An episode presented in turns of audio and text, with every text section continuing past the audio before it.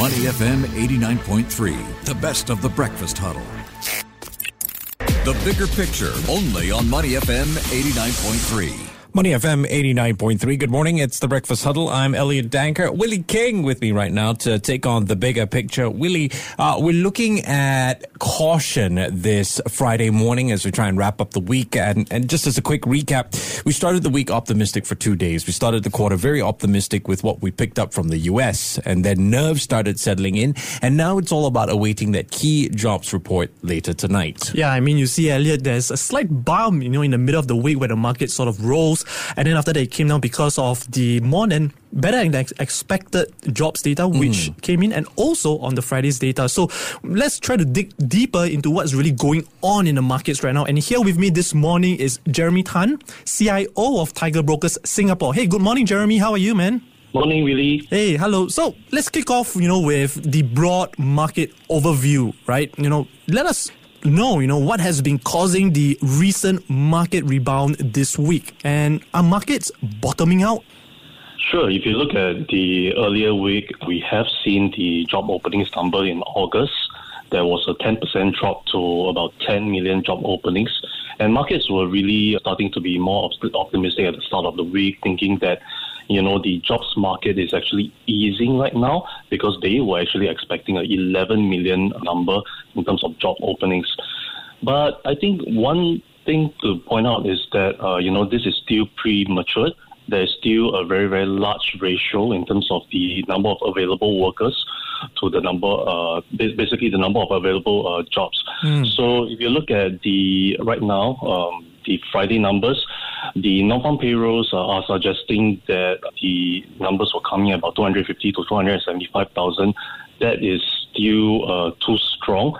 And basically, one data point is still not able to let us understand whether the job market is still easing, and this is really still far, you know, more hot than the mm. uh, hmm. what Federal Reserve is actually looking at. Mm. They will really want that that ratio to come off uh, to see that the ultra tight labor market is slowing down, and yep. because job markets are actually a primary driver of inflation as you see that you know this year the hourly wages have been rising by about five percent, mm. and you know that has been uh, one of the drivers of inflation.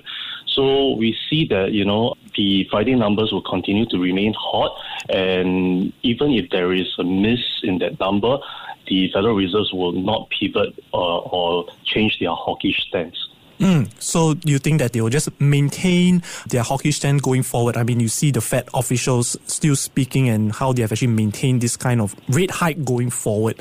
Now, coming on to what the Fed has been speaking, we're also looking towards the November US midterm elections. So, can you tell us more about this and what are the implications for the market? Yep.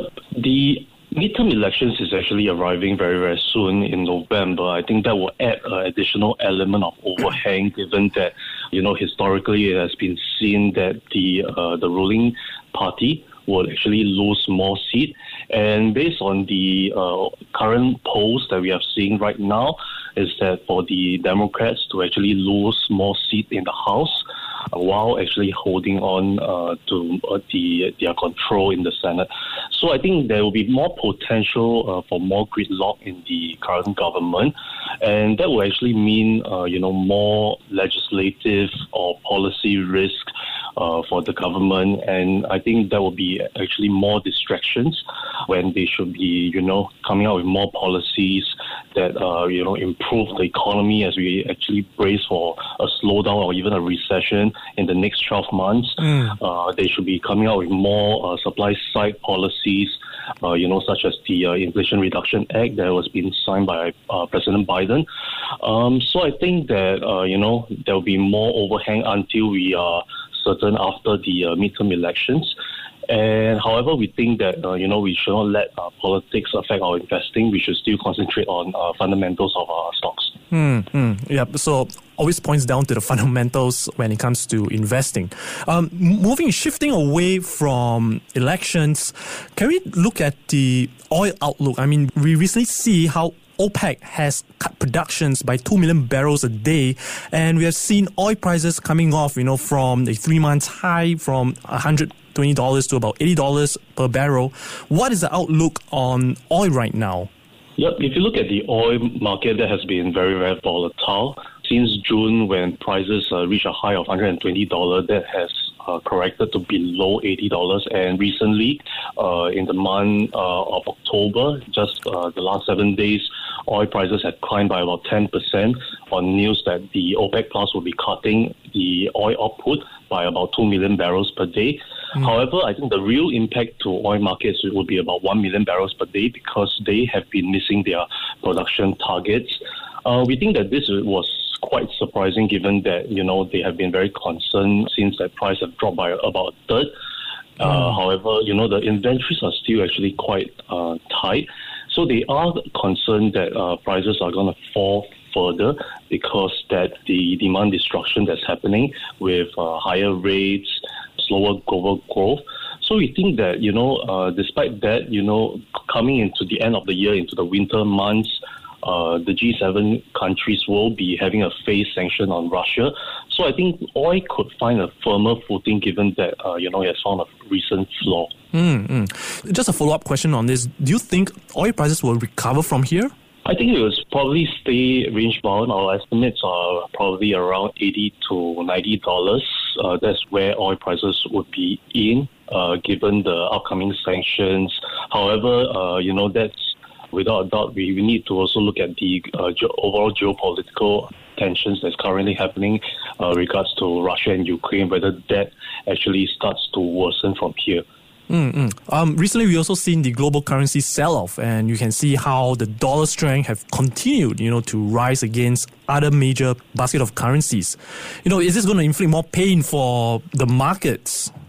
Yep, I think dollar has seen very very strong um, trend in, in recent times. I think the dollar, uh, given the, the backdrop of the high interest rate differentials versus uh, you know the the Bank of Japan, the uh, the eurozone, that was also in uh, negative interest that and recently you know they, they actually reverted back to positive so dollar strength will likely continue because uh, you know interest rates are continuing to rise if you look at the dot plot the median rates are expected to rise to 4.4% and 4.6% mm. by 2022 and 2023 mm. so that interest rate differential will continue to drive dollar strength against other major currencies right.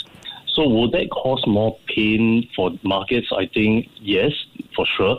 Uh, you know, major other central banks, for instance, like the Bank of Japan and the Bank of England, have been scrambling intervention policies to really prevent flight from their uh, 10-year bonds or flight from their currencies. So we do think that there could be more uh, volatilities in the currency markets. Mm. Moving on to the UK here, you know, we have recently seen how the new government, the Liz Truss government, has reversed, you know, her actions against tax cuts. And on top of that, you see, you know, the, the bond yield spike, the Bank of England uh, intervening the market. How do you see UK's situation unfolding and the implications for the markets?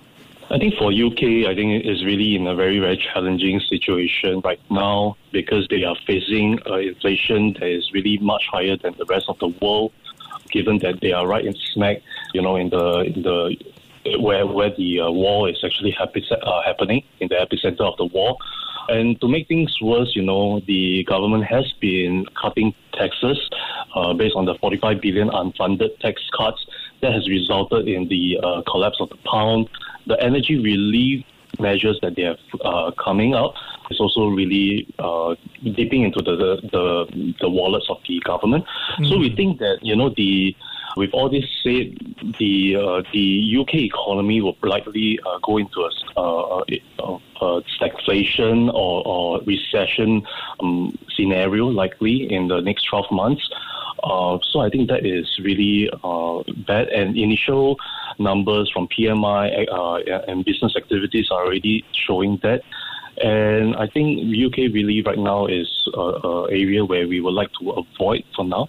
Yep, so many moving parts. I mean, thank you, Jeremy, for giving us a broad overview of what's going on in the markets and its implications.